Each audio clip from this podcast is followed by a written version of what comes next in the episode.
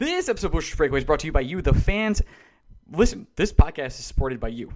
For real. We don't have ads right now. We have some coming. We're working on it. But right now we don't. We just do Patreon. That's it. So it's the only way we keep doing the podcast. So go to patreon.com/BlueShirtsBreakaway. It's how we support the whole thing. We have our Discord. We get BSBOT episodes that come out either Wednesday, Thursday, Friday, depending on what's going on with the Ranger games. Immediate game reaction, insider content. I literally give secret, super secret information in our chats. It's freaking awesome. That was the worst pitch I've ever given for our Discord. Anywho, great show today. Tim Peel, NHL referee for many, many years, had one controversy once. You might have heard about it. And then we have our friend Ken from Simb in Vegas on to talk about Jack Eichel and his feelings on that. I think that will surprise you also. Two amazing interviews. I don't usually say this at the beginning. Like, they were very, very fun. The Tim Peel one especially is awesome. Great insight into the league and what it's like being a ref. And definitely controversial responses when it comes to goalie interference, which you'll agree with, I'm sure. Anywho, let's get to Mark Messier, and I hope you all enjoy the show, and thank you all for the support you've given us, I don't know, forever. Okay, here we go. Hi, everybody. It's Mark Messier, and you're listening to Blue Shirts Breakaway, the #1 Rangers podcast.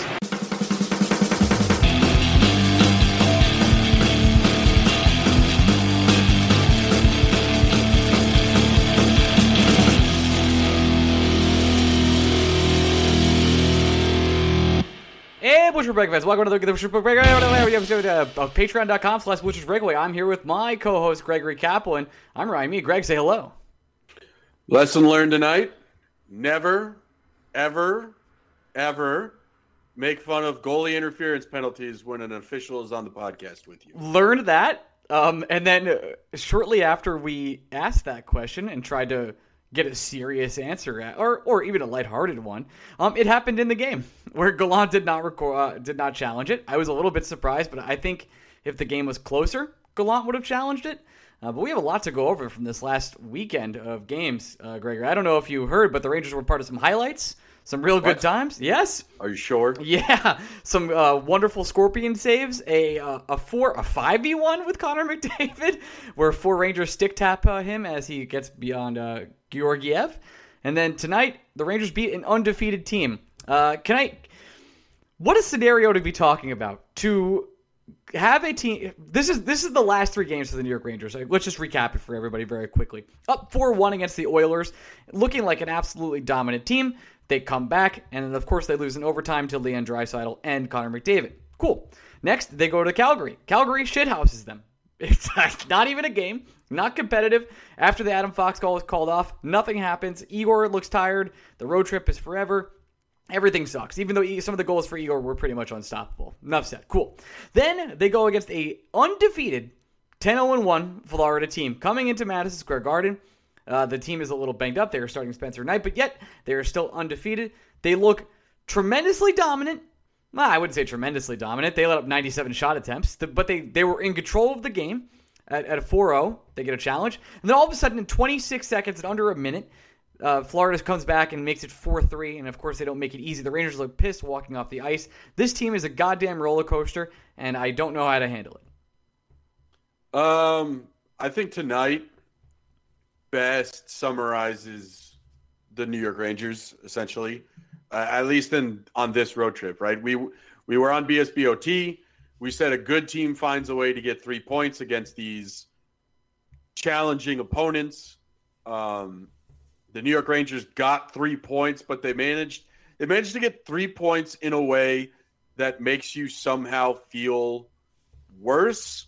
They should have beaten the Oilers flat out. That's a point the Rangers left on the table.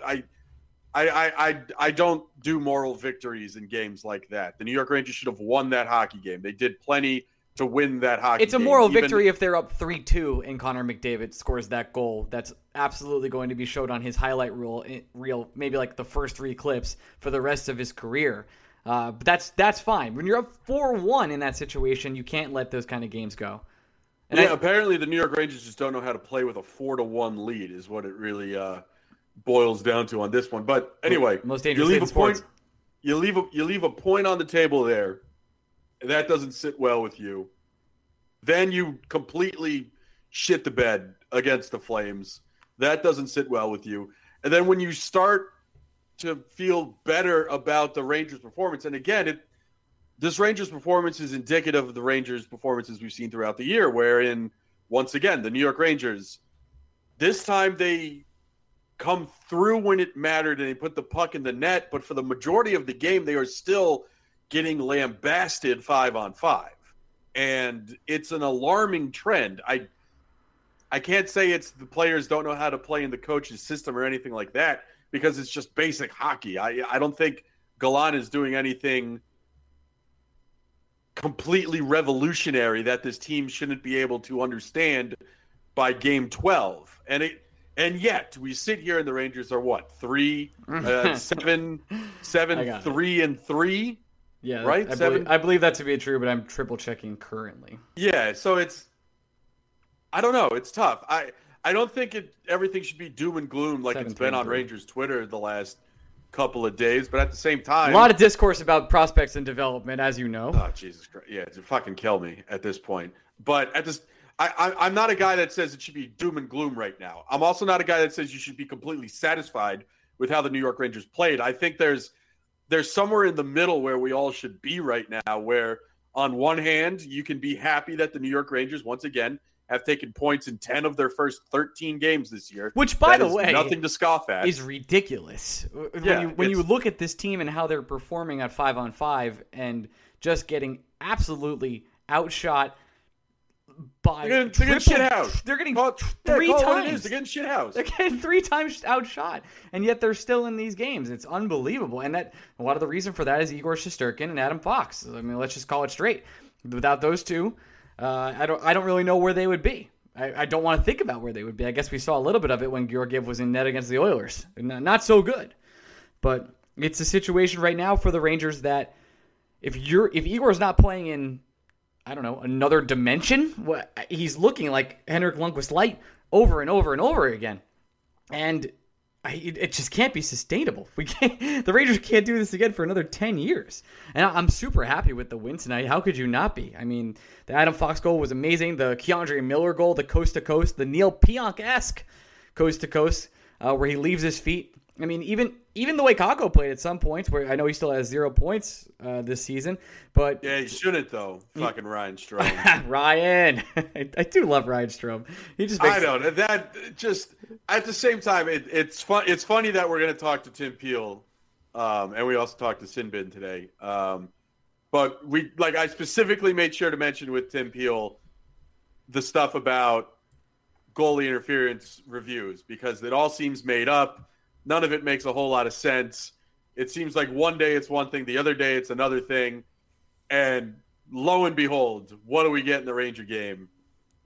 It's a goalie interference where, like, yeah, Strome's in the crease, but also Ekblad is kind of keeping Strome in the crease. So Strome, in a way, is getting interfered with because he can't move, which is then interfering with the goalie. And all it does is take a point off Kaapo Kakko's ledger.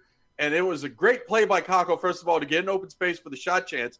Understand that he was too late in the window to get the shot off. So what does he do? He finds a wide – he takes the goalie out of the net and finds a wide-open Artemi Panarin, and Panarin doesn't miss from there. So it's – and you know what's going to happen. In 3 games, we're going to be like, oh, Kakko doesn't have any points. I know. Trust me. He's a boss, blah, blah, blah. And it's like, yeah, but – fuck you. Well, I don't know about that, but listen, it's been struggle. It's been struggle town for Lafreniere and Kakko. I've been talking about this pretty much the last 3 days when it comes to prospect development. I don't think they've ever really been the guys here in New York. I'm not sure that matters sometimes. They do have to have some accountability, but they haven't had the chances that some of these other prospects have had. I've got called out, say some people, Kakko has had the chance. I don't really think so. He's kind of, last year he moved up and down with David Quinn. This year, I know he's been on the second line, but he was out for, we don't know what the injury was, but I have to assume it was a separated shoulder or some sort of shoulder injury. Seems to be back into playing shape at this time. I think he still look in the preseason, he looked like one of the better Rangers on the squad. No doubt about it at that point in time. Now he's just going to get back into form, see if he can get some chemistry going with Stroman and Panarin, and seemingly that happened tonight.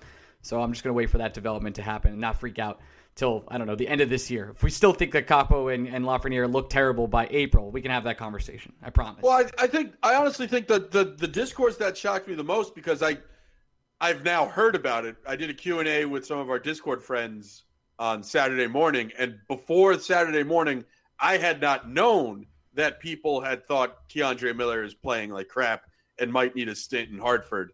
I was unaware that this was an opinion. I don't know if it's because I'm on Twitter less now that I'm not sitting at a desk all day at work or what. I legitimately did not know that there were Ranger fans out there unhappy, upset, displeased with the way K'André Miller has been playing to a point where they're asking for him to get demoted. That blew my mind. And I think tonight, I hate using goals as the see what I told you so kind of moment, but I've honestly thought K'André Miller has been fine at worst this year. And nights like tonight are exactly why you do not demote K'André Miller. He's very clearly one of your four best defensemen. And whether you think Braden Schneider or Zach Jones can easily slide into this lineup, or heaven forbid the kayak himself, who the Rangers clearly forgot about and now had to send on a conditioning assignment because they can't fucking trade him because it's November 8th and he's still fucking here. It's just, I was stunned that people were out on K'André Miller to begin this season. I don't know. This is one of those instances where I literally have to ask people, are we watching the same game? Because we cannot be, if that's the opinion you had of K'André Miller through the first 13 games. I think there's sometimes a situation that occurs. I've said situation a lot this podcast. My apologies. There's something that happens on the internet where someone will post some stats about K'André Miller and some effective charts that say he hasn't had a good game here or there. I think he was on the ice for 5 straight goals, and I think that was a big part of it. But the Rangers are getting crushed at 5v5. You're going to get beat at some point with that. K'André Miller is a great player. He's still 21. I think I'm going to do it. People forget how young K'André Miller is. He has some offensive talent and upside to his game. He's not going to be a play driver, but it's there. He was a forward until 2 years ago, everybody. He's a talented player, and you have to give those players time to cook. And guess what? K'André Miller got time to cook. He had, I think he led 5v5 ice time among defensemen, other than Adam Fox. I'm so sorry. K'André Miller last year. And Keandre he's been solid this year. I have no problem with him. The two defensemen that have been liabilities on this team have been the Nemeth and Nils Lundkvist. And Lundkvist looked fine tonight in sheltered time. But the top four on the defense has never been my issue this season, whatsoever.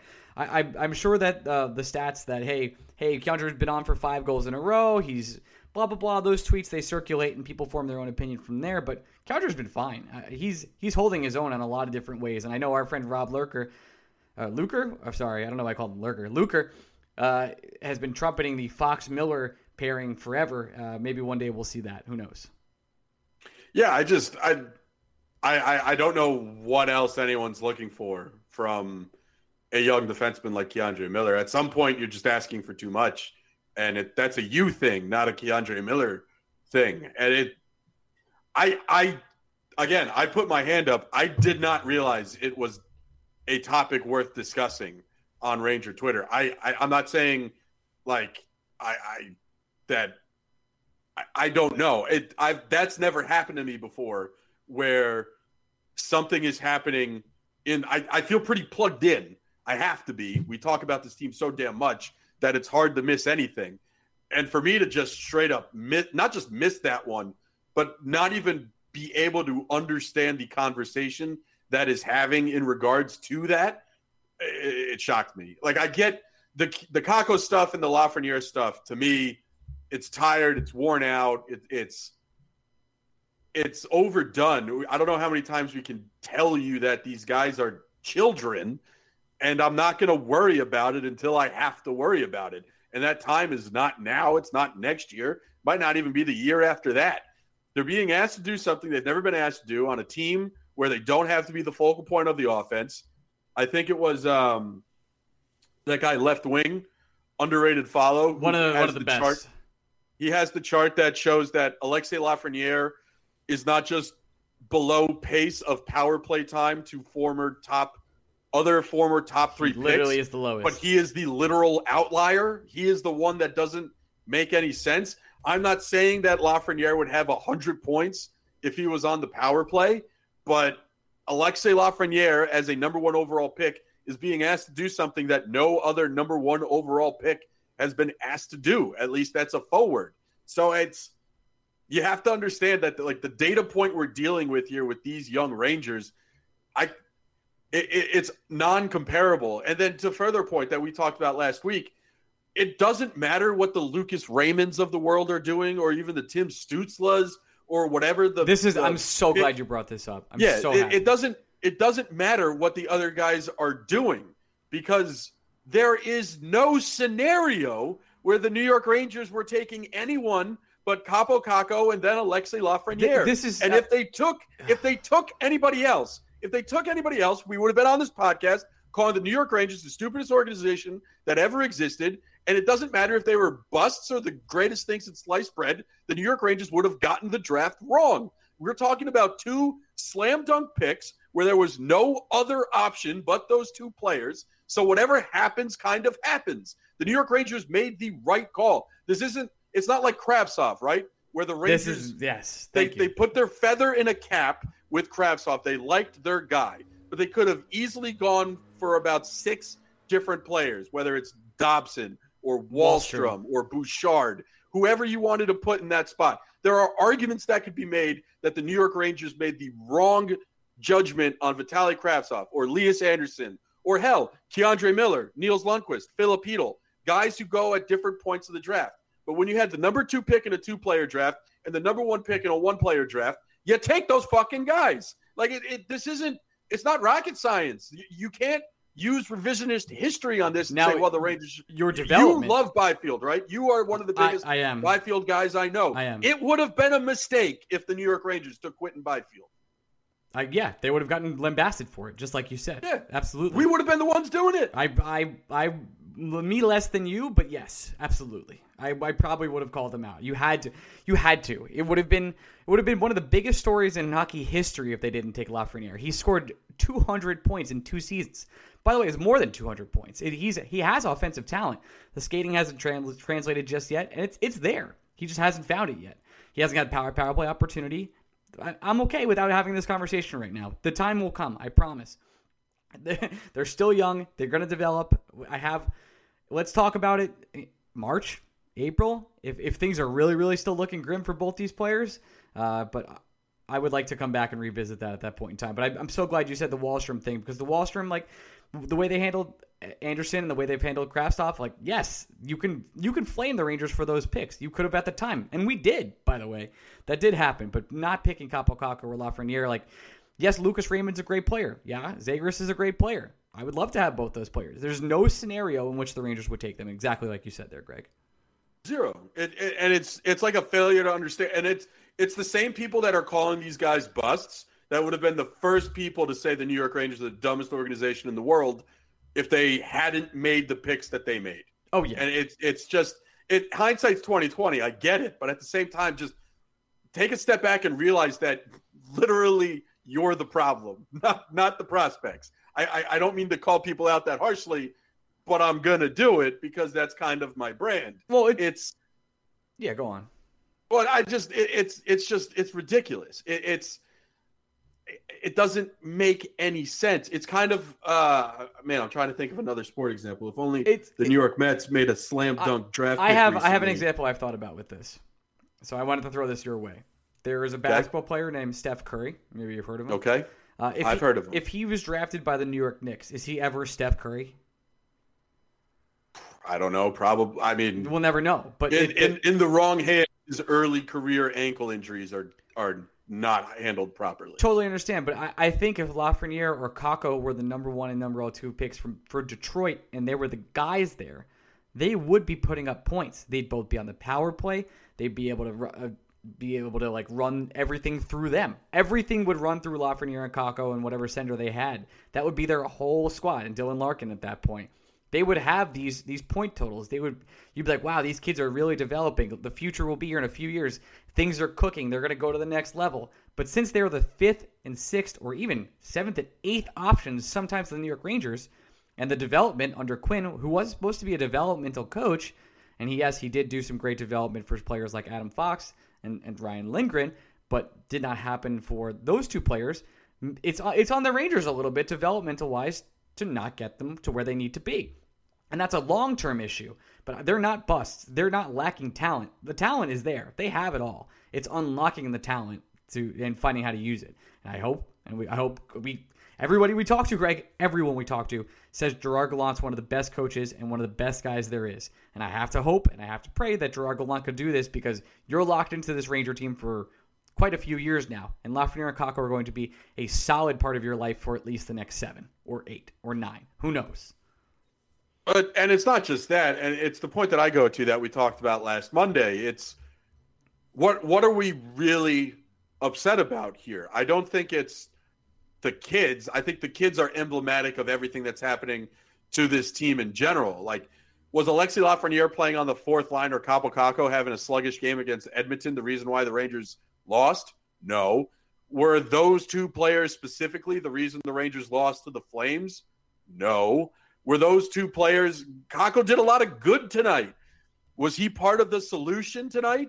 Yes. So it's, what are you really angry about when you're saying that these kids are busts, in my opinion? That's what I'm really trying to ask these people that are so gung-ho about it.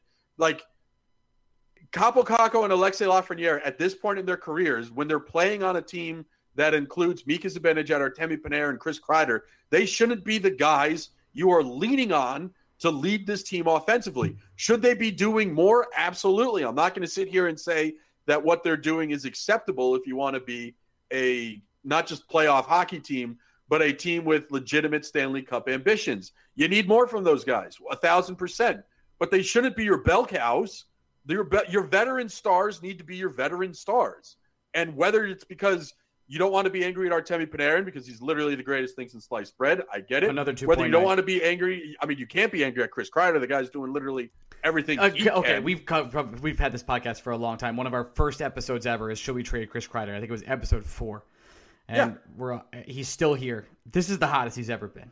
Legitimately, I am hard pressed to think of another instance where he's been more in tune to his game than he is right now. He's never been more consistent than this. And if he can keep this up, he'll finally be that scorer that we always wanted him to be. Those 30 But the goals. New York Rangers shouldn't expect him to. I think that's another important point. I agree. This gets to our next point where we've talked about this many times before, whether on air or off air, where we should feel fortunate that the New York Rangers at this point in the season through 13 games are 7-3-3. That is good. We are not here to say that the New York Rangers are bad. What we're here to say is the New York Rangers are super fortunate, and you shouldn't be a team that rests on your laurels when things are going your way. There's something when they probably shouldn't be going your way. Agree, but I don't want to call this the Gerard Gallant effect, but there might be something too. Like, yes, Greg, I think you and I can agree on this. The analytics do not like the New York Rangers. The stats don't. No, especially at 5-on-5 offensively. They actually hate them, and on top of that, I would say their shot scoring, everything about the New York Rangers game has looked not great. It's not been aesthetically pleasing a lot of the time. It's been hard pressed, but they've been winning games. I think that's the Gerard Gallant effect. It's like you still get points. You're still in these games. And yes, maybe it all catches up to you, but maybe it sticks around like this. This shouldn't be your goal. But it seems like this team can hang and will grind out games and maybe can stay in this playoff race. Which is going to be tough because the Metro is a goddamn hellscape. There's nothing else I could say about it. Every team seems to be good. Even CBJ is putting some nice wins together. Everybody seems to be pretty competitive. So this is a squad that's going to hopefully grind it out.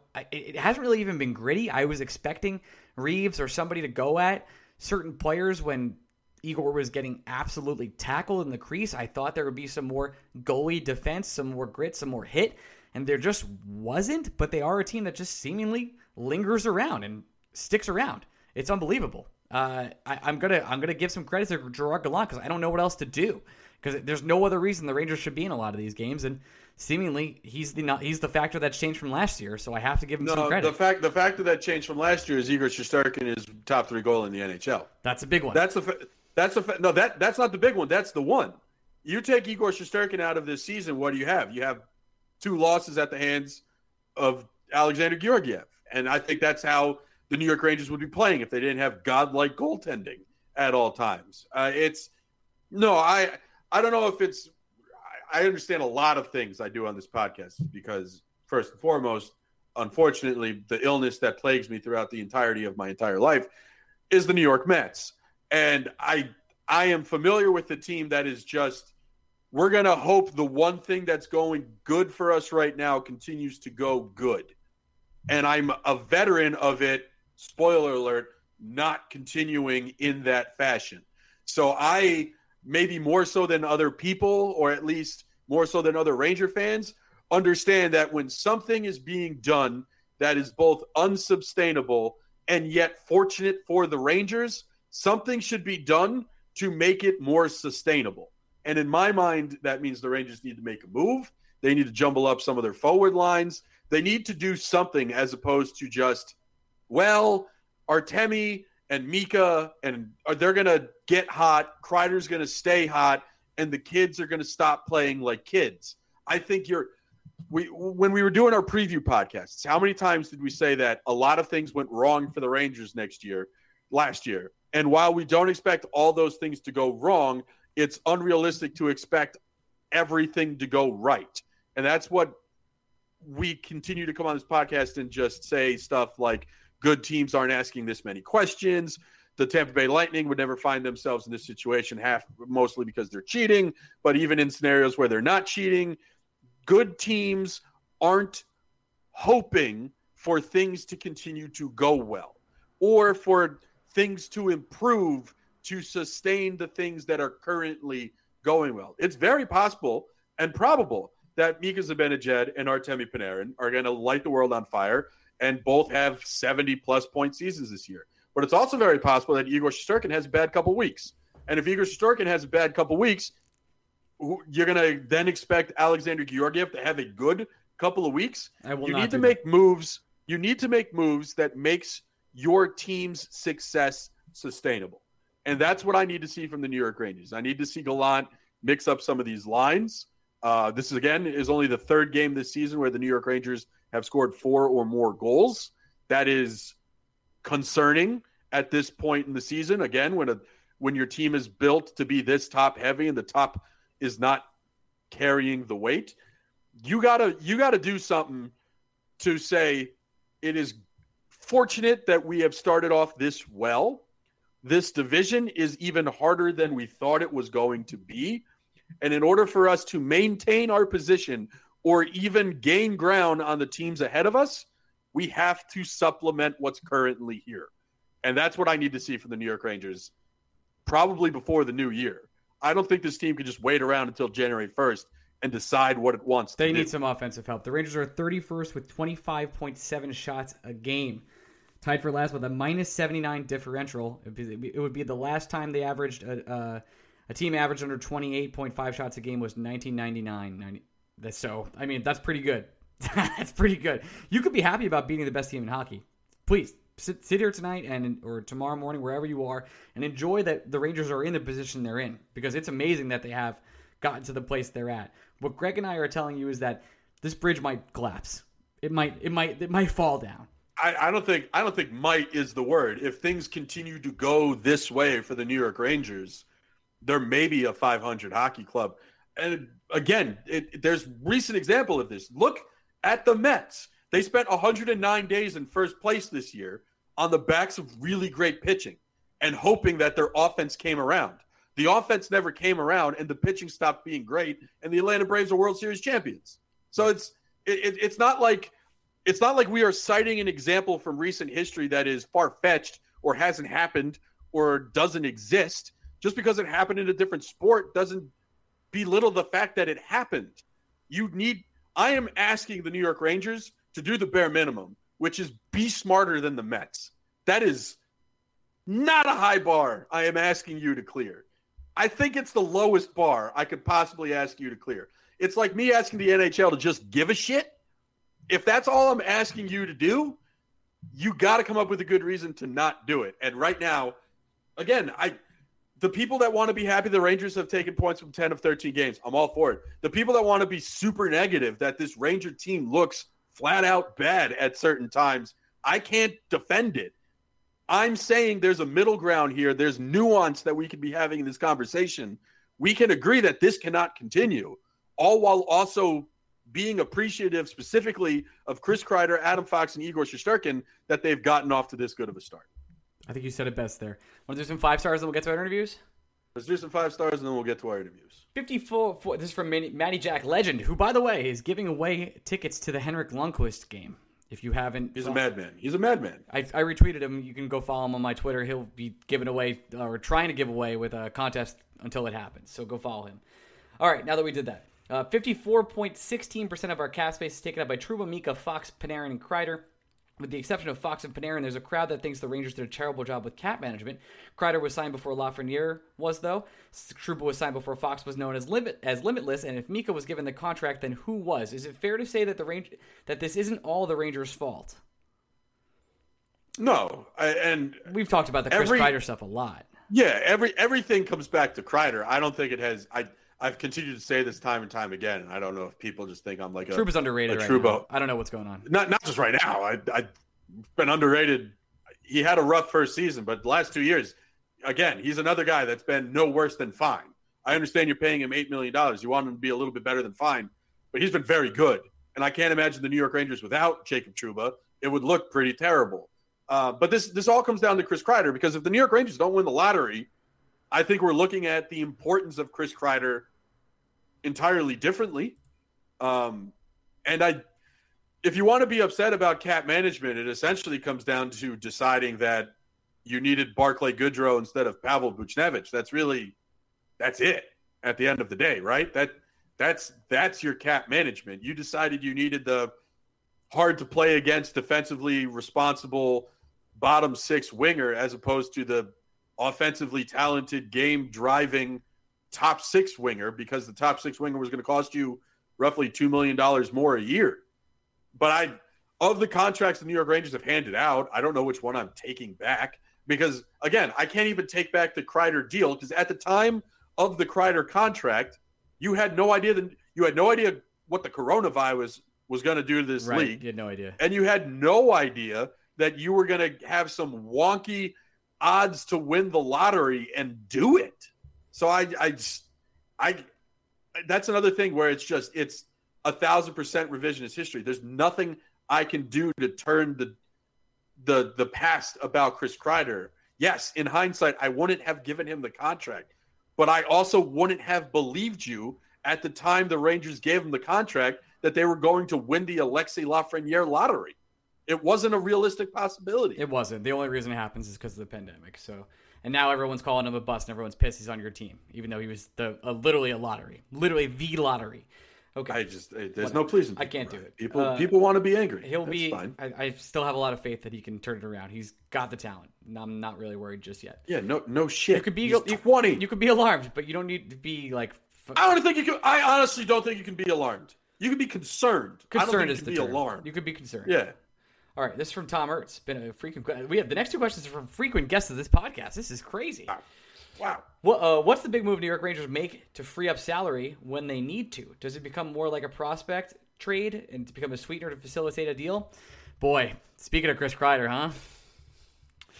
Yeah. I think that conversation. Sucks, but that's the conversation you have to have. Yeah, because he's got a no move contract and it becomes a limited no movement contract in 2024. But they're not going to wait that long.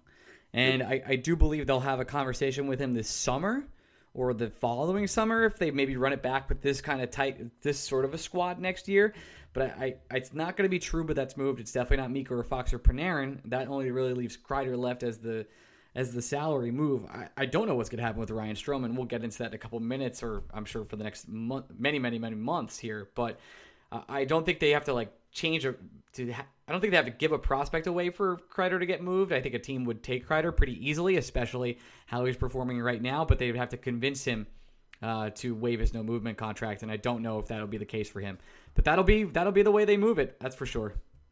Yeah, we talked with Sinbin today, and essentially the answer for everything Vegas wants to do when it comes to their cap situation is Reilly Smith, and whether you want it to be someone else or not, it doesn't change the fact that the answer will be the answer. And that's it sucks. Chris Kreider's not the guy that should be this kind of conversation surrounding him this year, next year, any year, but there isn't anybody else. You're not trading Panarin. You're not trading Fox.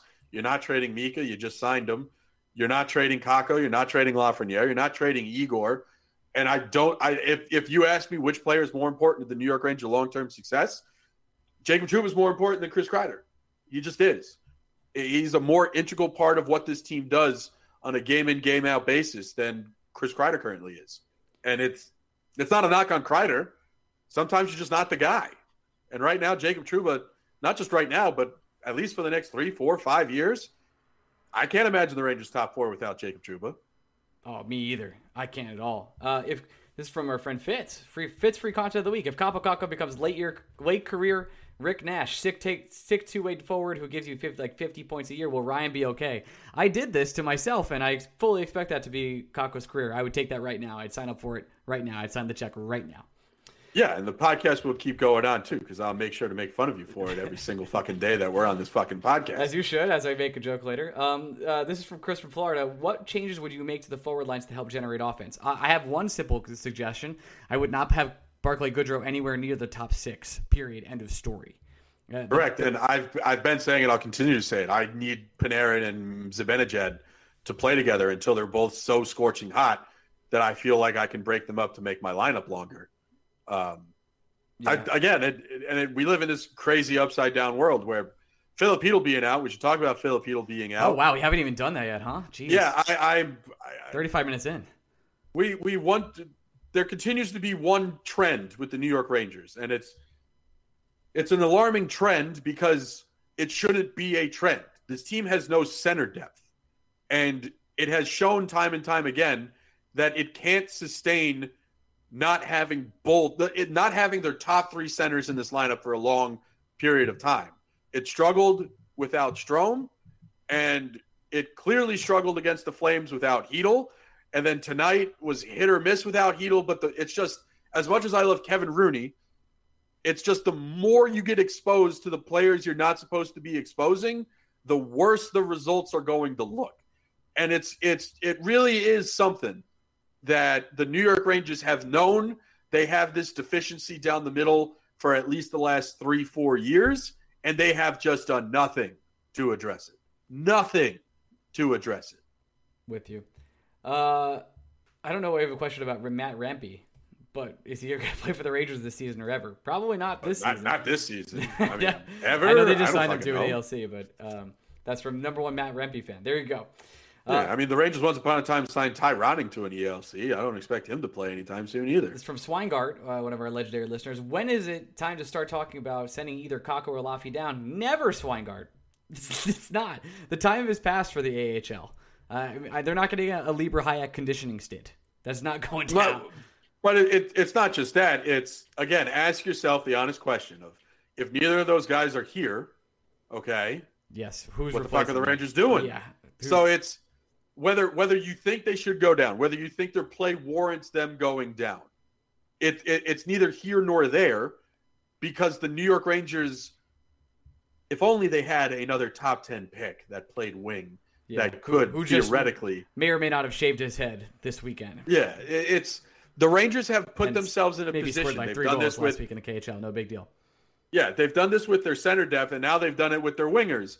Where whether you think these guys need to go down for conditioning stints, God.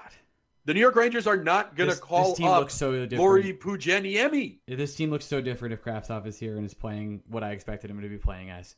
The right wing is so barren without him; it's ridiculous. It needs to be addressed like immediately. Barren, I get it. Ah, you like that? Good. No, not really. Okay.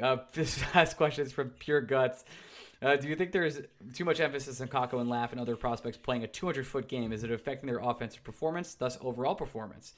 So they just let them play and be creative and bring other parts of their game later more naturally. I have to tell you, I think that's what Gallant's trying to do. I think he's trying to let them do that.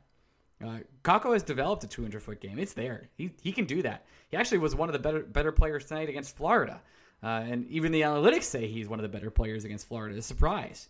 So I don't think it's that. I think they were a little bit affected by, I don't know, the coronavirus, a million different things with David Quinn, and the lack of play time they've gotten. So, yes, they've always had the puck on their stick, and they just have that has not been the case for them the past 2 years. So I think they're going to get a little more of a leash this year, but they're still, you know, Panarin and Strome still on that line, still got to pass to them. Lafreniere probably should be playing with Kreider and Mika. I know you want Artemi with Mika at this point in time, and I get that. I totally understand.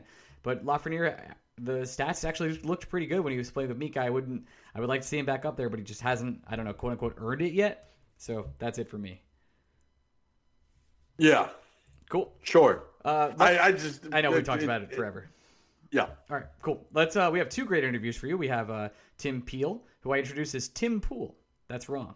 It says his name is Tim. Oh, yeah, that NYR dumbass guy who loves your mentions despite fucking hating you. Is that gonna love that one? Oh, is Tim Pool's like a commentator, political commentator, or whatever it is? I don't know. Sure, I don't know. I just know that one guy that lives in your mentions that you for some reason haven't blocked. Yeah, it's just fucking block him. What are you doing? It's insane. I try not to block people. I try to be nice. I don't know what is wrong with me. Anyway, we have Tim Peel, who was an NHL referee forever. It's an incredible interview. It's freaking great. And then we have Ken from Sinbin, which is also he was awesome. So we talk about for the last time Jack Eichel. So I hope you guys enjoy. A lot to go on. He's a man rocket, and he can get it. Transition. Hey, we're back with our first guest. We have Tim Pool.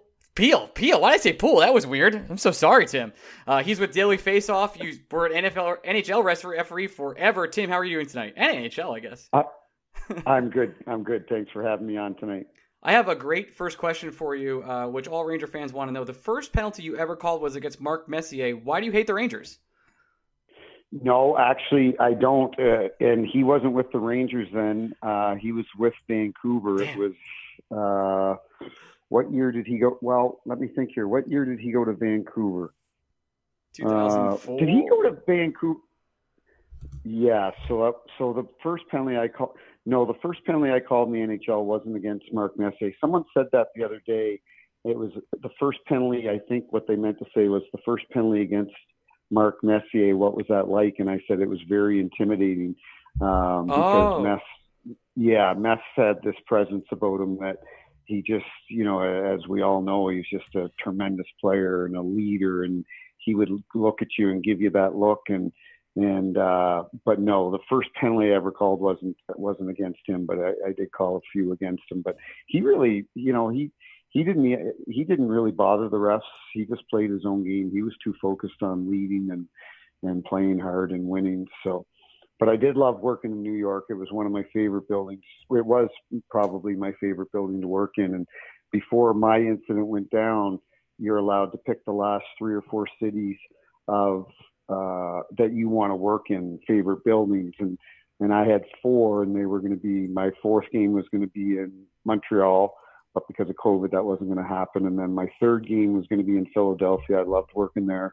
And then obviously my last game was going to be here in my adopted hometown of St. Louis, but my second game, my last game was going to be in New York. I loved working there. So it was just a phenomenal building to work and be a part of. Tim, I'm going to want to come back to you actually loving working in Philadelphia, because that's just a ridiculous statement to hear an official say. But before I ask anything about that, I understand the question I'm about to ask that the answer is no, but was there ever a guy during your long career officiating where you were, I don't want to say afraid, but at least a little worried that maybe this player would throw a punch if you called something incorrectly against him? No, I can't ever say that I felt, you know, that somebody might hit me if I did call something against them that they didn't like. You know, there were obviously many opportunities or many times where, you know, I remember I waved off a goal in Montreal one night. Carolina was playing there, and the call went against Carolina in Montreal's favor, and Rod Brindamore who is, you know, doing obviously a fantastic job in Carolina and was a great player. And he snapped, and I thought for a second he could break his stick over my head at any moment here, but just because right. of the seriousness of the game, and he disagreed with me so much, and but no, you know what, the players they you know, especially back years ago, you know, it's not that the young players now, it's not that they don't respect the refs. I truly believe that most of them don't even care about having a relationship with the refs because they're so focused on their own game. Even when I refed Connor McDavid, I would have to strike up a conversation with him. He wouldn't come over and really ask questions about certain calls and so on because he's just focused on his game. And it was different years ago when we would build relationships with players, but right now that's kind of going by the wayside. And I think it's just a result of our society and how things have just changed that way. Would you say there was a particular Ranger that was sort of hard to referee, and was it Sean Avery? See, it's funny. I liked Sean. A lot of people didn't. I refereed him in the OHL when he played for Owens. I think it was Owen Sound that he played for. And I had Sean, you know, from when he was a junior hockey player up through the NHL. And he came over to me one night at Madison Square Garden, and he kind of was looking, I guess, for my approval. And he's like, "Hey, Pilsy, how am I playing tonight?" I go, "Aves, you're playing fantastic. Like, you're doing awesome." And he's like, "You know, we should go out after and have a few beers." And I thought about it, and I'm like, you know what, my luck, I'll get on page 6 with Cindy Adams sitting there having drinks with Sean Avery, and probably not a good look considering I've been in trouble with the league before. So, but I liked Sean, and he, you know, he's the type of guy, a lot of teams wanted him to be on their team, and players hated playing against him.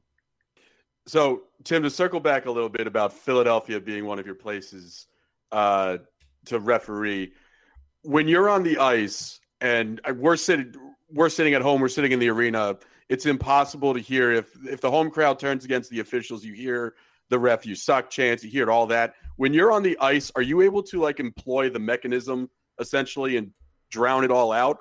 Or is it playing as the playlist to the game that you're refereeing? That's a great question. No, I relished it. I loved it. I thought it was fantastic. It created emotion in the game. You know, Philadelphia, the reason I liked, you know, New York, Philadelphia, Montreal, is because they were knowledgeable hockey fans. They knew what was going on.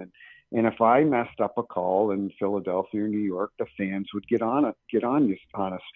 But, you know, for example, when I worked in Atlanta, they would just yell for the sake of yelling because they didn't really know what was going on. So I loved working in cities where, you know, obviously the Canadian cities are knowledgeable, but the American cities where they really knew the game and they really you know, it was passion for them, passionate. And so Philly, you know, there was a guy, he's still there. They call him the sign guy. And he's got 20, 30 signs. He sits behind the goaltender, the visiting goaltender. And, you know, he holds up a sign or insert puck here, et cetera, et cetera. And I'd come out in the ice and he'd go, you know, "Peel, you suck," and so on. And so one night I was known to go out and have a few drinks after the game, and he showed up at Chickie and Pete's, and he introduced himself, and we just hit it off, and, you know, drank until we closed the place. And the next, that was about 12 years ago. And then every time I'd come back to Philly, "Welcome back, good to see you," he'd hold up the sign, I'd give him a little fist pump as we were doing the first or second lap around the rink. And I just loved working there because they loved their Flyers, like you guys loved the Rangers, and I love cities like that. It just made it's what makes our sport, to me, the best sport in the world. Well, I'm going to go a little bit opposite here. So obviously you had a great experience there. Was there ever a game you called where you felt like you had to sneak out of an arena, like through secret tunnels? I'm sure there was. I'm sure there was a few of those. You know, I know that I missed a goal on the King in Madison Square Garden, and it resulted in the game-winning goal. And it's back before we had goalie interference, and I forget what year it was. And you know, a lot of people think we would just leave the game and go back to the hotel and have beers with our, you know, fellow officials. And but it bugged me for, you know, 2-3 days. I had that pit in my stomach because I knew, you know, I might have and probably did cost a certain team the game. And then so when they brought in video review, a lot of people, you know, agree with it. A lot of people don't. But it's a good thing because now when our officials go on the headset and they come back and they go, we've got no goal because of X, Y, and Z, the first thing the announcers say is, you know what, that's great. They got the call right. But if we didn't have video review, that's all they would be talking about the rest of the game. But I had great memories in New York. I worked, I know it was the last game 7 between the Rangers and the Flyers. It was April 30th, 2014. And Chris Rooney and I were refereeing the game. I think the Rangers won 1-0. We called one penalty in the entire game. It was to Zach Rinaldo from the Flyers. He interfered with somebody in the first period. And it was, you know, an hour and a half. I'll never forget this because I grew up in a small town in Canada. I grew up in a trailer park, and, you know, I came from nothing. And I'm sitting there in Madison Square Garden in the dressing room an hour and a half before the game, and the building is rocking, going, let's go Rangers, let's go, you know. And we come out of that tunnel, and it's dark, and the fans are already going crazy. And I'm like, man, I'm humbled and honored. Like, I'm a kid that grew up in a trailer park, and now I'm refereeing in one of the biggest venues in the world, and Flyers Rangers game 7. It just doesn't get any better than that. So it was a lot of fun. That was one of my most favorite games ever in the National Hockey League. Tim, I want to put a pin in video review because I have a video review related question for you later, but we're talking playoffs, and we're talking experience in the playoffs. So we are required by podcasting law to ask you the question of, do referees plan differently for playoff games? How different is the mindset? Because obviously us fans sitting at home, we yell, we bitch, we moan all the time saying, you know, the game 68 is not the same as game 5 in the second round. So as a referee, put us in your shoes. What is the mindset different? Is this just happenstance? Is this just coincidence? How do you plan for a playoff game compared to the Ranger game tonight against the Panthers? Okay. No, that's a very good question. It's a very valid question. And what happens is, in the regular season, players are lazy. Some games they've played 3 games in 3 nights. They're tired. They stop skating. They reach their stick out. They take undisciplined penalties. Because I can guarantee you, if I'm Barry Trotz and I'm preparing for Tampa in the finals or the Eastern Conference Finals, I can guarantee you Barry Trotz is telling his team, you cannot take penalties against Tampa. Their power play is too lethal. You know, it's running at 20, 30%. We cannot take penalties. So I know people want to say, no, we don't call as much, but the players are the ones that deserve the credit. They're more disciplined in the playoffs. They don't take lazy penalties. And I will say this, we have 34 referees. The top 20 go to the playoffs. And it's not a knock on the other 14 guys, but they didn't get the playoffs for a certain reason. They're not considered by the league to be the top officials in the league. It's just as simple as that. And it's the same thing with a hockey team. You got your first line, your second line, your third line, and fourth line. It's the same thing with refereeing. We can't have 34 Wes McCauley's or Kelly Sutherland's. It's just not realistic. Not everybody can be at the top of their game, like those 2 guys that I just talked about. And so, and then the other thing is, in the playoffs, you do not want to call a 1-minute penalty. You don't want to call a 1-minute penalty in the regular season, but you don't want to call a 1-minute penalty in the playoffs that results in a power play goal. And you watch the replay after and you go, geez, that really wasn't much. So come playoffs, A, you've got the players are more disciplined.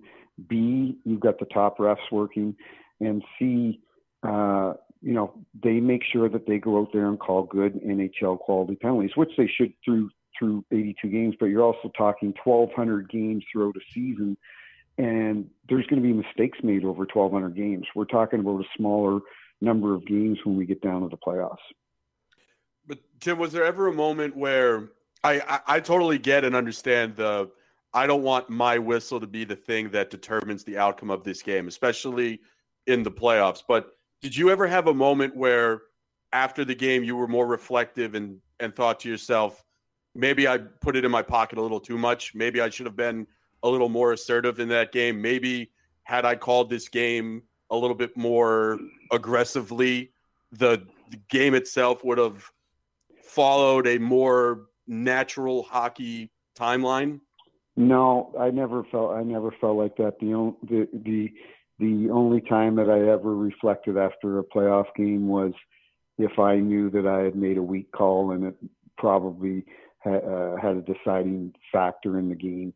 Because if I wasn't noticed out there, the players didn't notice me, they weren't complaining, I called the standard that I was instructed to call, then I never thought after the game, geez, I should have called more penalties because maybe a certain team would have won because of power plays. I would never. That's not how I would think. I was more reflective of, if it was a bad call or two calls that I made that determined the outcome, it had a direct outcome on the game, then that's when I would be upset and it would really bother me then. We did put a pin in the replay conversation, but do you think there should be more replay available to NHL refs or even teams for video review, or is that just really up to the discretion? I think we're good now. We had the play in St. Louis a few years ago where Timo Meier gloved the pass in the second round. He gloved the pass to a fellow Shark. They put the puck in the net in overtime, and it wasn't reviewable, and you had the players able to see it on the iPad. You had all the fans in the building looking at the replay.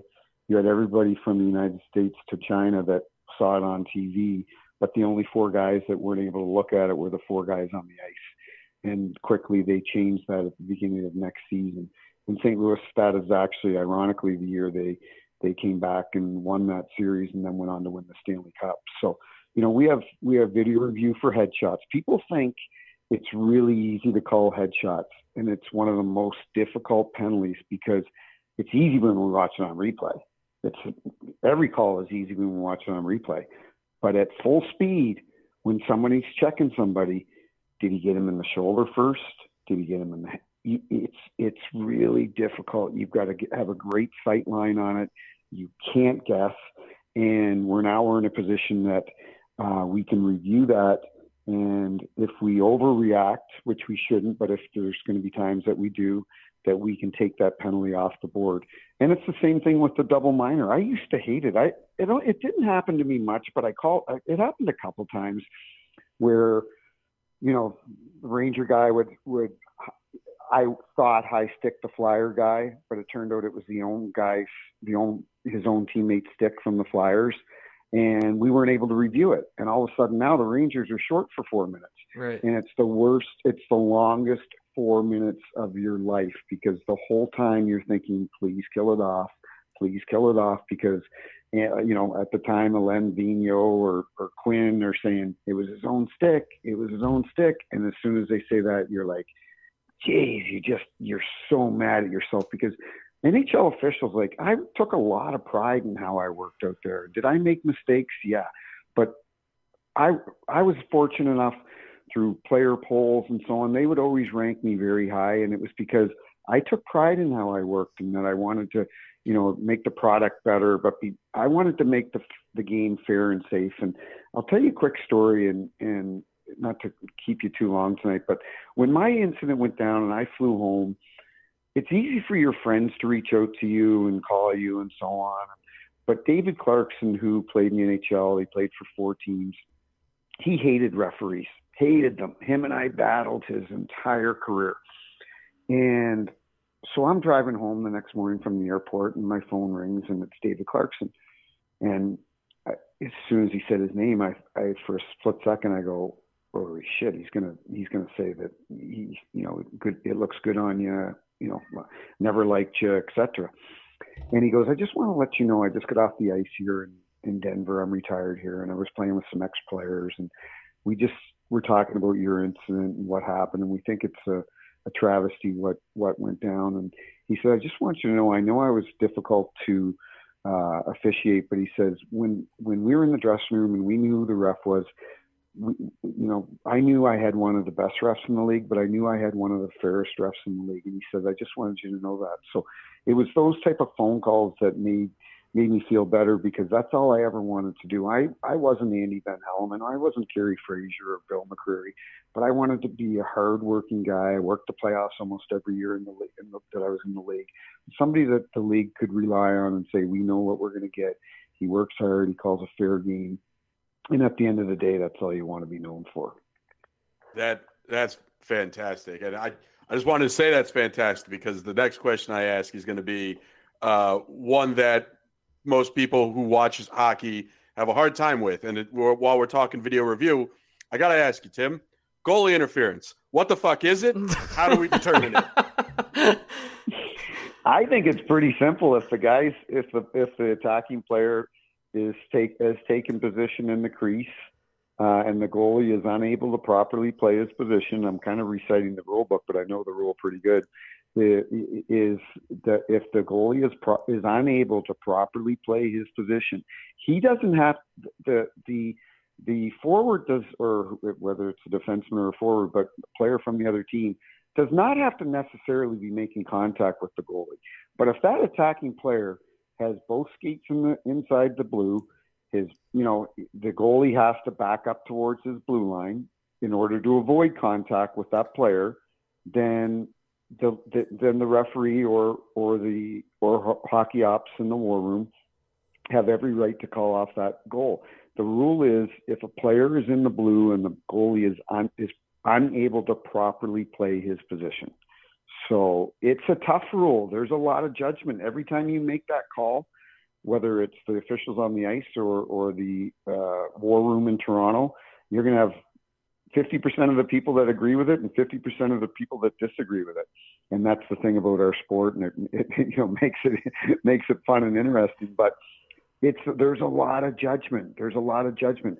Did the goalie if he was knocked down, did he have ample time to get up and properly play his position, things like that. So I don't know if that answers it, but how about this? Do you think goalie interference is one of those penalties that should be reviewable? Because to your point, while the rule itself can be written in black and white and it's cut and dry, blah, blah, blah, it is open a little bit to interpretation. And if you get video replay involved, you're slowing things down. Your eyes are now seeing things that it didn't see at live speed. But we can review it now. Like if Tim Peel waved off a goal in New York tonight against the Rangers, and Gerard Gallant, who you guys are fortunate to have him as a coach. He's a dear friend of mine, besides being a great coach. And I texted him and called him the last few months, and he's going to do a tremendous job for you guys. I love Gerard. He's an awesome human being. His players love playing for him. But Gerard has the option, after looking at the replay, to say we're going to challenge the play. And then we go to Toronto. I look at it along with the hockey ops people in Toronto, and we look at it and say, you know what, Tim, Gerard's right. The goalie didn't get interfered with. Boom, we take away. We put the goal back on the board and it counts, so they can review it now. I'm going to go. Oh, you want to continue, Greg, and then I'll ask my question. Well, I was just... I guess my question was more along the lines of, do you think it should be reviewable, or do you think that's one that you or any official should get the control on the ice? No, I think we should be able to review it. And I'll tell you why. It's before video review came in, everybody was of the mindset, we love the human element. We love, there's mistakes made throughout a season, but there's that human element and so on. But the problem is now, and not that it wasn't important 10, 15, 20 years ago, but we're a multi-billion-dollar industry right now, National Hockey League. And whether a team makes the playoffs, like for example, here in St. Louis, if they miss out in the playoffs because they lose a game and they miss out on 2 points, This isn't corporate America here in the Midwest and St. Louis. You know, we don't have the sponsorship that Montreal and New York and some of these other Chicago high-profile cities have. So for Tom Stillman and the ownership group here in St. Louis, making the playoffs is a big deal. And if they miss the playoffs because the referee on the ice wasn't able to review a goalie interference call, that would be really unfortunate. So I think at the end of the day, you know, it is a sport, but it's also a business now. And we're talking about millions and billions of dollars that you know, can be determined by a certain call. Final question from me, Tim. It's a two-parter. So you've joined Daily Faceoff. Tell us a little bit of what you're doing there. And I saw that you scored a goal with your feet. Do you still have that puck? I didn't score it with my feet. That's the one. That's actually in December of 18 before the Blues. They won the Cup that year, and I always because they were having a shitty November, December. Well, they were last in the league in January, right? And Bortuzzo, I was working the game here in St. Louis, and Luongo was playing here for Florida. And Bortuzzo shot it in, and instead of rimming it around the boards or shooting at the net, he kind of shot it straight towards the end boards towards me. And so it wasn't going that high, but I couldn't jump up and because it was waist high and couldn't really duck. So it hits me in the left hip, and everybody else thought it hit me somewhere else in that area. And I was in the left corner, and it mysteriously somehow went all the ways across the goal line and beat Luongo on the short side. So I'm a little shaken up. I hit my head in the boards. I come back out, lose. Like, Luongo's one of the best guys ever. And he's like, "Peelsy, are you okay?" And I'm like, "Yeah, Lou." I go, "I'm good." But I said, you know what? I said, for the rest of my career, I'm going to be able to say I scored on Roberto Luongo. So after the game, they brought me in the puck. I'm looking at it right now. I've got it in my office here at the house. And that's so hilarious. The funny part was, 2 or 3 nights later, I'm working in Chicago, and Florida's there. And Florida started Reimer that game. And Lou comes right up to me. We're skating around for warm-up, and Lou comes right up. He goes, "Peels," he goes, "they won't even start me now when you're roughing our games because they're afraid you're going to score on me." And we laughed. And, yeah, a lot of funny stories. But I joke with Bortuzzo, you know, because I live here in St. Louis. I'm like, I said, that changed your season. I said, it changed things around for you. So the funny thing was, so that happens in my, you know, I'm from Canada, but happens at my adopted hometown in St. Louis, and been here 20 years. And I get home and I'm having a glass of wine, and my wife's like, "You're unbelievable. Like, you're one of the only refs to ever score. You scored in St. Louis for the home team." So my phone is literally blowing up. Like, I can't keep track with it. And Gretzky sends me a text. That's amazing. Goes, he goes, "You're only 741 goals shy of Hully now," he says. And I laughed, and Gretz and I still laugh about that. So. Well, I want to give you a chance because we got to get out of here in a second. But what are you doing for Daily Faceoff now, and what's going on at the site over there? Yeah, so Daily Faceoff, they brought me on as a rules analyst. I go on 1 or 2 days a week and talk about suspensions, hits, non-calls that have happened throughout the week that certain players might be getting frustrated with not calling, and we have a lot of fun at that. And then Andy Strickland and I and Jamal Mayers, the ex-player, we're on the air here in St. Louis from 2 to 3 on Wednesdays on the Fan 590, and we're having a lot of fun with that. You know, I refereed Jamal his entire career, and you probably heard the name Andy Strickland, and we're having a lot of fun in St. Louis doing that as well. I can't thank you, Tim. Anymore. Last question for me: who settle it once and for all? Who wins mano a mano, you or Gene Steratore, in best rules analyst that is currently going in their sport? Gene's pretty good. I like Gene a lot. I think he's doing a great job. And so I'm going to give the edge to Gene now, but he's been retired for a few years. He's been able to perfect his craft for the last few years. So give me some time, but it's only been a few months, but I'd love to do something like that as well. I think it'd be a lot of fun. And I think the fans, you know, TNT hired Don Koharski, which was a no-brainer. You know, he should be in the Hall of Fame. He worked 11 Stanley Cup finals. And then ESPN's got Dave Jackson, an ex-referee. So hopefully they utilize them in the right way, because I really believe that the fans want to hear from an official and hear a different perspective on the game, because really up until this year, they hadn't been able to do that. And I had to stay quiet until September 1 because of my contract and so on. And since I've been a little more vocal lately and been on Twitter and commenting about calls and different things, they don't agree with me.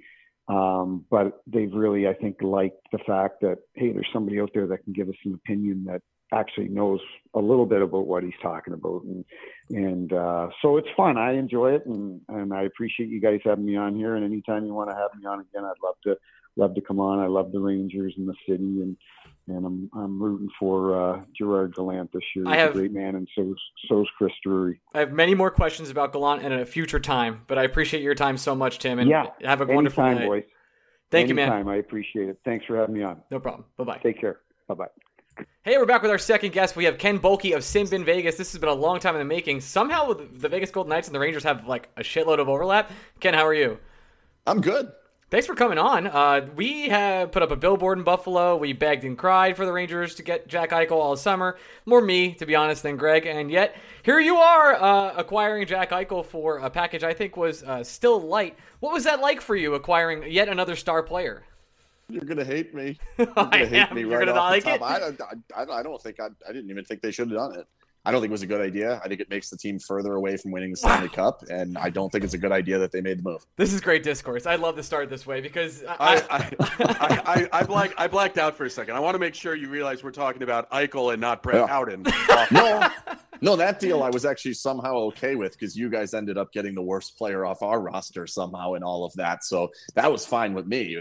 This one, and it's not really about Eichel. It's not even about the package. It's just there's a salary cap. Like, I'm not 100% sure the Golden Knights are aware of that. They've basically been ignoring it for years. There actually is a salary cap, and if they want to use all the players that they have currently, they can't. So because this crazy rule that's called the salary cap, I don't know. We'll see. Counterpoint to your point, because it's a fair point what you're bringing up. But Tampa Bay? Question mark? Tampa Bay, yes, I hear you. However, Tampa Bay did this with a player that's been there forever, and they were winning without said player, and they had just won the previous Stanley Cup with Steven Stamkos playing like 5 minutes and scoring a goal. Literally like 5 minutes. 5 minutes. Yes. Yeah, but like I don't think it's the same. Like if Jack Eichel's going to be out the entire season and then suddenly step in with a brand new team in a brand new system and play his very first game, like, and with a brand new neck, right? Like, is that's you're getting peak Jack Eichel to win this Stanley Cup? Like, I just don't think it's realistic. Maybe next year. But then the salary cap exists. See, the Rangers also realize the salary cap exists, and in turn, they just traded Pavel Buchnevich, kept $8.5 million open, signed Barclay Goodrow for 6 years, and then we're like, we're not doing anything else. So, very cool. Where are they at currently? I think we're $7 million, $8 million under the cap? Something like that? Oh, see, that's fantastic. Oh, we don't do anything with it. Because next year we have to pay Kakko, and we have to pay $0 Kakko, by the way. Too, but see, this is what we've been screaming at the Golden Knights to do, and this is why I still want to throw my shoe at Evgeny Dodonov. Cap space gets bigger and bigger and bigger as the season goes on. So once you get to the deadline, you're going to have like $15 million worth of cap space, and then you can buy off players. You'll be able to buy 2, 3, 4 players at $5 or $6 million worth, and do it in a spot where you know they can help you, where if you do it in the offseason, you don't necessarily know what can help you. I actually like that move better. Now, they have to actually spend the money. If you sit there and go into the playoffs $7 million short, okay, then that's useless. Well, the Rangers were in on Eichel the whole time, despite what many, many other reporters said. It was finally reported afterwards that the Blues refused to send him to New York. Surprise, not really a big thing. That's fair. Yeah, I mean, listen, I get it. Go Bills, I guess. And in this situation, the Jags, come on. That's embarrassing. But in this situation, so you have your kind of like Toronto light now. What is the expectations for Vegas moving forward? A team that's gone deep in the playoffs many years in a row, started off with a bang, have continued to do it, fired their coach who's now our coach. Where are you at in Vegas? Do you want my expectations or do you want I want your opinions. That's why you're here. I think they're about to win or they're about to lose in a different way. in the past couple of seasons. And really, I mean, the first season was, you know, wacky, get to the cup final. The second season, they get cheated because, sorry, Tim Peel, who was on before me, he was. Refs suck. They're all terrible. All of them have no idea what they're doing, and none of them actually know the rules. They're all terrible. Every ref is horrible in every single sport. Sorry, Tim Peel. Tim Peel actually seems like a cool dude. I listened to some of that interview. Cool as fuck, which was annoying. He's fantastic. Nonetheless, referees all suck. Sorry. So that's what happened in the second year. Then the last 2 years, they actually lost based on inability to score. They ran into teams that decided, these guys can't shoot it into the water, you know, from a boat. So let's just let them shoot it off the walls all day. And that's what happened. Well, now they're going to do it a different way. Now they're going to lose because they don't have any depth. Now they're going to have a situation where they're going to have some guys towards the top of the, you know, roster be able to score. And then they'll inevitably go what we call cold, but really it just means the other team's focused on stopping those guys and forcing the other guys to beat them. And you'll end up seeing them, you know, get smoked by third and fourth lines and probably even second lines at different times by turning the puck over in their own zone and having some of the issues that they've had currently. I think, to me, building the team like Toronto, building the team like Edmonton should, in theory, set you up to fail like Toronto and Edmonton. So, Ken, there's no need to continue to go over the Eichel package. So let's talk about the next step of the Eichel package, which anyone who watches hockey, anyone who follows, you don't even need to follow the Vegas Golden Knights to know that it seems like the inevitable shoe that's going to drop is Reilly Smith. Yeah. What do you expect that to be the case? Am I missing something that's a little bit more obvious? And more importantly, are you going to be okay if Reilly Smith is moved out to make room for the injured Three Musketeers? So you're right that is the inevitable piece. There's only one way that something becomes more inevitable than that, and that's if they can potentially get rid of Evgeny Dodonov, who they got for no reason, and I'm still trying to figure out why, and they paid a price for him, and I don't know why, and he has term, and he's way overpaid, and he stunk in Ottawa, and now he stinks here. If they can find someone to take him off their hands, he would actually be a better option. But I don't think that's going to happen, seeing as they were unable to give away the reigning Vezina winner for absolutely nothing. Well, they got Mikael Hakkarainen. That still seems weird. Just going to say. Superstar. No, it's not weird. Like, what's weird about it is that the Golden Knights do not understand the salary cap exists. Like, if the salary cap didn't exist, they would have gotten a first-round pick for Marc-André Fleury. But it does exist. So, therefore, everyone knows you're in this cap crunch. You have to give this player away. And there you have no option. The same thing's going to happen here. I think Reilly Smith's going to go for – they'll be lucky to get a 6th or 7th round pick for an expiring contract player who's very linked to him. Yeah, and they should be. And they should be. And Gallant loves him. And you will love him too. He's an awesome player.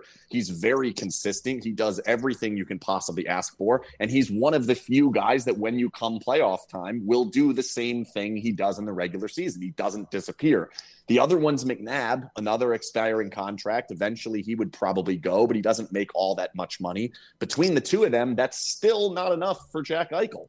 Like, they still have to do more. So it's going to be tough. I think they're going to try to play the injury game, not with Eichel, but with everyone else. They'll just try and find $9 million worth of injured players between March and the end of April. That's what I think they're going to try and do. But if they have a situation where maybe nobody plays hockey for a month in the month of February and everyone's healthy, then they're going to have to go down the path of trading off players for absolutely nothing. And some other teams are going to get better steals than the Golden Knights got on Eichel. So you covered Gallant for a long time. Before we recorded, you talked about how you kind of had a mini relationship with him. We went everywhere. We went everywhere, Ken, to try and find people to talk shit about Gallant before he became to the Rangers. Everyone seems to like the guy, like a serious amount. The players seem to love him. We haven't fallen in love yet, but I'm assuming we're going to, because so far it's been a little bit of a lukewarm reception from Ranger fans. Everyone loves the guy. Explain to me what it was like covering him. Give me some rundown here. Oh, he's the best. I mean, he's one of the most genuine people you can ever meet.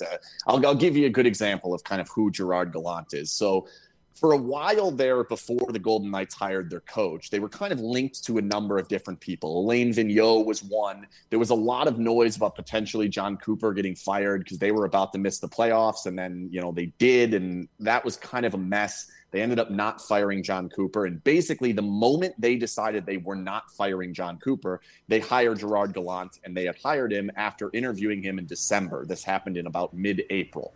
So all this time we had kind of been talking about, well, this is a little weird. Why interview this guy and then hire him later? Like, he's clearly not your first choice. Did they pick their second choice? Is this the guy they want? And we're writing all this and talking about all this and whatever. So I get to the press conference where they introduced Gallant, and I go up to the press conference afterwards and I go and shake his hand. I'm like, hey, I'm Ken from Sinbin.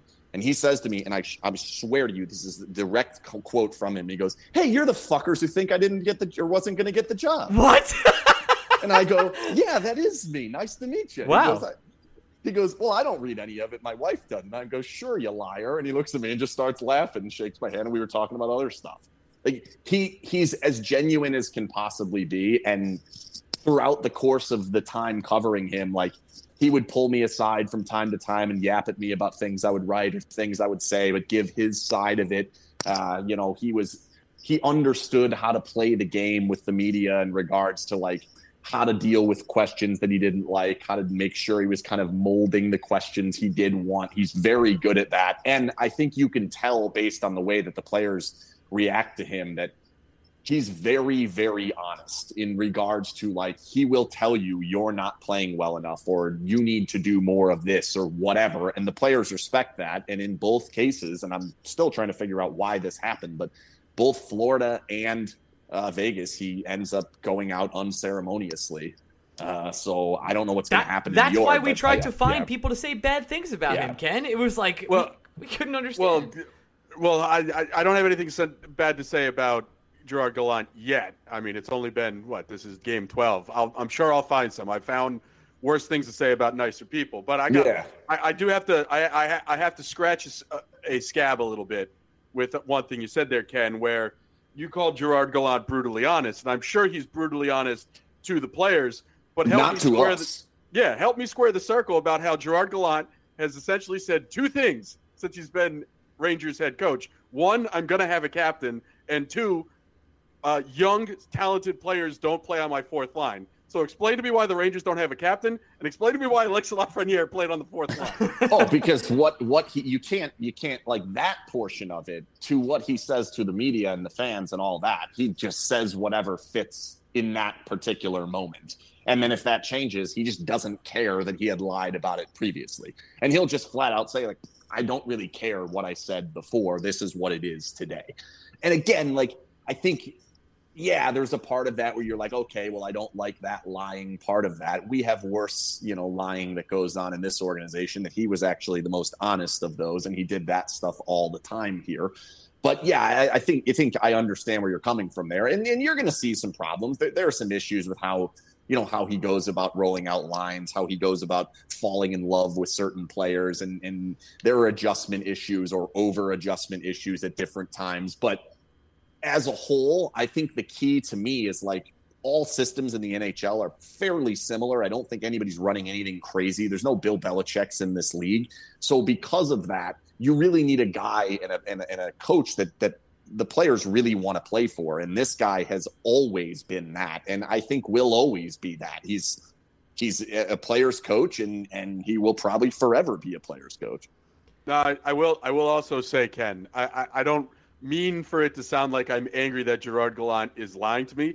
I think it's fucking hilarious, because I'd much rather have a guy just lie to my face as opposed to just telling me about how he needs to get pucks deep and needs to stop playing East-West hockey. He'll blah, do that blah, too. Blah. Yeah, but the straight-up ability to lie to not just any media but the New York media, that's fucking hilarious. Yeah, that deserves like an Emmy of some kind. Yeah, he doesn't give a shit. It's great. He definitely pretends to hear questions and then purposely misinterprets them. For sure. Yeah. He a lot of times he'll ask the question again so that he can come up with time to how can I misinterpret this? Okay. Well, now we know that. Now we have that down. When are we going to not like Ryan Reeves? Because we've enjoyed the experience so far. When are you going to need to win a game? Interesting. So the fans, like, have really turned on him, I guess, like, is what you were saying when you were covering him. Brett Howden's our version. Oh no, no. The fans loved him the whole time. But like No, because he's terrible at hockey. But like we knew that, though. The reason fans love him is because he does things that fans love. I personally don't understand why fans love these things. Like, I like hockey because it's crazy fast and they have unbelievable skill and they do crazy shit with their hands, and, you know, it's amazing. I don't need to see two guys on skates punching each other with helmets on. Like, if I want that, the UFC actually is the home and the same building as the Golden Knights play in. Like, I can see really cool fights, and I used to cover the UFC. Like, the fighting in hockey is complete dog shit. So to me, like, he does no good. And then there's this belief that, like, no one will take a run at your players if you have, well, okay, well, the Golden Knights are 12 games in and no one's taken a run at anyone, yet last year that was nonstop when they had him. I think he actually stirs up more controversy and more shit than without him. And then again, he's not good at literally any piece of hockey. Forechecking, backchecking, hockey IQ, shooting, defending, stick handling, skating, whatever you want. He's not good at it. I hear all that, but my counterpoint is he makes me laugh. And I give you that. Like that, like any good relationship, sometimes it's just about how you feel, and he makes me feel good. I like winning. We do too, but we're not going to do that. That's just my favorite thing. Like, my favorite thing in all sports is when my team has more points / goals / runs than the other team. You've enjoyed being a Vegas fan, then. Yeah, it's been good. It's been good until they get to the point where they can't score, which is fun. But, you know, or they get fucked by the ref. Now this guy, he does the opposite. He was better in first year. He scored a game-winning goal in the conference final. I mean, well, let's have a couple things clear here. It's not exactly like you guys upgraded from what you got from the New York Rangers. And you like winning, so I need to teach you how to win Brett Howden discussions, because we perfected it. Let us help you out, Greg. Go ahead. There's a cold, stone cold rule. It sounds like you're already tired talking about Brett Howden. He takes up too much of your waking conscious. You don't want to do it anymore. So here's the rule. You want to say something bad about Brett Howden? Don't. Repeat this phrase. He's a man rocket. He can get it. But first, you have to say, legally speaking. And legally obligated to tell you this. He's legally a man rocket, and he can get it. That's it. That Brett Howden is a man rocket, and he can get it. One good-looking dude. He's going to fucking clean up on the strip, if you know what I'm saying. Yeah. But he's bad at hockey. That's it. So instead of trying to talk about his hockey, talk about the thing he's good at. He's a man rocket, and he can get it. He looks great in a 90s boy band. He looks awesome there. He really does. Yeah. He's taller than I thought he was, too. When's the last time you sat down and really thought to yourself, what happened to Drew Lachey, Nick's brother from 98 Degrees? You don't. He plays hockey for the Vegas Golden Knights. He's a man rocket. He can get it. See what I'm saying? I hear you. I mean, this is not a bad idea. I think I need to, but I don't think we hate him as much as you guys hated him in New York yet. We hate him because yet's doing a lot of work there for you, buddy. It is. You'll get there. First line. I mean, he scored a sick goal the other night, which he never did for us. So congratulations. So wait, he scored? Yeah, he scored, I believe. Didn't he? He did. He did. It wasn't a fever dream. I saw it with my own eyes. He had the tap in. I saw the gif. On the back door. That's right. Yeah. And he almost completely flubbed it. And I thought it might have gone off his knee. I was like, man, I wish Kakko could do that. Oh, no. That doesn't count. That was against Ottawa. Oh, sorry. My apologies. No. I only count goals against teams. Well, to be fair, Ken, I'm still not sure he ever scored a goal with a goalie in net as a New York Ranger. Yeah. No, the goalie was way out to the side. But at least in your instance, the goalie was at least on the ice. Yeah. In our instance, he wasn't on the ice. He was on the ice. He was on the ice. He was not where he was supposed to be at that moment. And that was a very good pass by Shea. I remember the play now. He has 4 shots in 10 games. He is a man rocket, and he can. Oh, man. Yeah, Ken is getting it. He's going to end the season with more numbers than shots, if you know what I'm saying. Hey, there you go. Because he's a man rocket and he can get it. Allegedly. Yeah. All right. Yeah. So now that we've gone through that, Reilly Smith, when do you expect him to actually be moved? I think that's actually my final question, too. Well, I don't think it'll happen before February because obviously Eichel's not coming off long-term IR until the back end of the Olympic break. So they're not going to do anything in that regard unless they're sure that they're going to be fully healthy, which would be awfully difficult to do before February with all the games and what's going on. I would imagine it could potentially happen during that off month because they're going to have some time. And I think their plan is like, let's not get completely backed into a corner here. And the deadline will lead into being completely backed into a corner. So that would be my best guess, would be somewhere between February and like early March. But I don't think they want to get all the way to the deadline, which is what, second week of March? Yep, something like that. Greg. I'll end on this note because we've been talking for about 30 minutes, and it kind of feels like sacrilege that we haven't brought up the name Mark Stone yet. Have you ever encountered a player who the casual hockey fan still doesn't quite understand just how good and how many good things this guy does on a nightly basis? I don't have a comparison for another sport where a player is, I think, hands down, probably one of the five most important players in the league. And yet I would say you're just casual hockey fan would have no idea. Yeah. I'm trying to think, like, there's probably some like defensive tackles in the NFL that do it. You know, I think everybody falls in love with the 3-point shooters and the little shortstops and whatnot. But people know Aaron Donald, right? Yeah, but I'm thinking more like Calais Campbell or like Vita Vea. I'm a Buccaneer fan. The impact that dude makes is massive.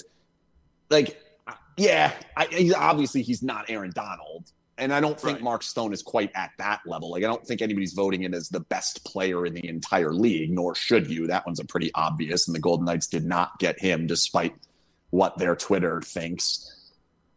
But like, yeah, he's a spectacular player. His hands are unbelievable. He, you know, the way he takes pucks away from people, the way he plays the game without even really being able to skate is beyond belief. But he also has disappeared 3 consecutive playoffs in the back end of the biggest series. So they need that to come along. Like, until you do that, you're still going to have that as part of your legacy, and you know, we've seen great players have that. Name one. Just curious, name one. I mean, Alex Ovechkin was one that I could think of before that one series that I want to forget. Okay, sure. I just thought there was a more obvious answer. Appreciate that. Is there like, yeah? I'm talking about Rick Nash. I'm sorry. Anyway, so I thought you were talking about Brett Howden. Hold on, Ken. Fuck you, Ryan. That's what I have to do with that. Piece of shit. Okay. I have to deal. You talk to this guy for 30 minutes, you're tired of his shit. Try dealing with him for 320 straight Mondays. I can't thank you enough so much for coming on and joining us tonight. Have a great time. I would love to stay in touch and find out how things are going with Eichel and all that stuff. And maybe if you need any Ranger help, let us know. We got your back. Yeah, let me know. I'm looking forward to when you truly fall in love with Gerard Gallant, and then when he gets unceremoniously fired for some ridiculous reason in like 2 years. The Rangers are really good news. At that. We got James Dolan, baby. Every reason's ridiculous. There we go. Ken, thanks so much, man. We'll talk to you soon. He is a man rocket, and he can get it. Cheers. And as always, our podcast would not be possible without our NHL Insiders Club, where all the secret information gets leaked by me in there. Anywho, we have some new joiners this week and some new names I'll mispronounce, which is going to be awesome. I think next week I'm going to do something weird. I think I'm going to try and make this a little more of a weird segment. I want a reason for people to stick around. I don't know what I'm going to end up doing. I thought about singing these. You don't want to hear that. I thought about making like them personal announcements. There's a lot I kind of want to mess around. So let's chit chat in the insider's chat as we do.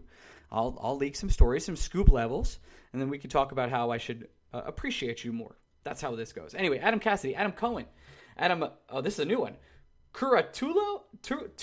I'll get an email. Okay, Adam Cheech, Alex Gardner, Amber Cohensberger, Austin Beetleman, Ben Waters, Ben Weber, Biggies Malone, Brian Doyle, Broadway, Blue Shirt, Bleeder, Chris Finelli, CJ Stellwagen, Dennis Dazen, David Narron, David Siegel, Dennis Dice, Eric Stagg, Gary, Giorgio Obrinsky, Give Gardner a Cup, Harrison Hasko, Jake Berskowitz, Jerry and Marquez, JD, Jimmy Mack, John Hardesty, Chris from Florida, Christoph Berg, Lazek Groskowski, Lou, I've never said your last name. Giordano? I think I got it. Lucas K. Matthew Kind at the giveaway for Henrik Lundqvist tickets. Max Nielsen. Pavel Kojarev. Randy Tesser, the legend. Stephen Lomarier. Stig Bulbach. Swinegard. The Drop BK. Tommy Sinclair. Tommy O'Neill. Tori from Manhattan. Upstate Vin. Welcome, Upstate Vin. Vinny Bracco. Vinny Hay and Will Spector. Could not do it without you. I just want to say, now that we're here and we're in private, it's just us and I don't have Greg here. Maybe I'll do this as like my sign-off of the week. Kakko had the best analytics of tonight's game. Listen, I know he's got 0 points, but the stats say they really liked him.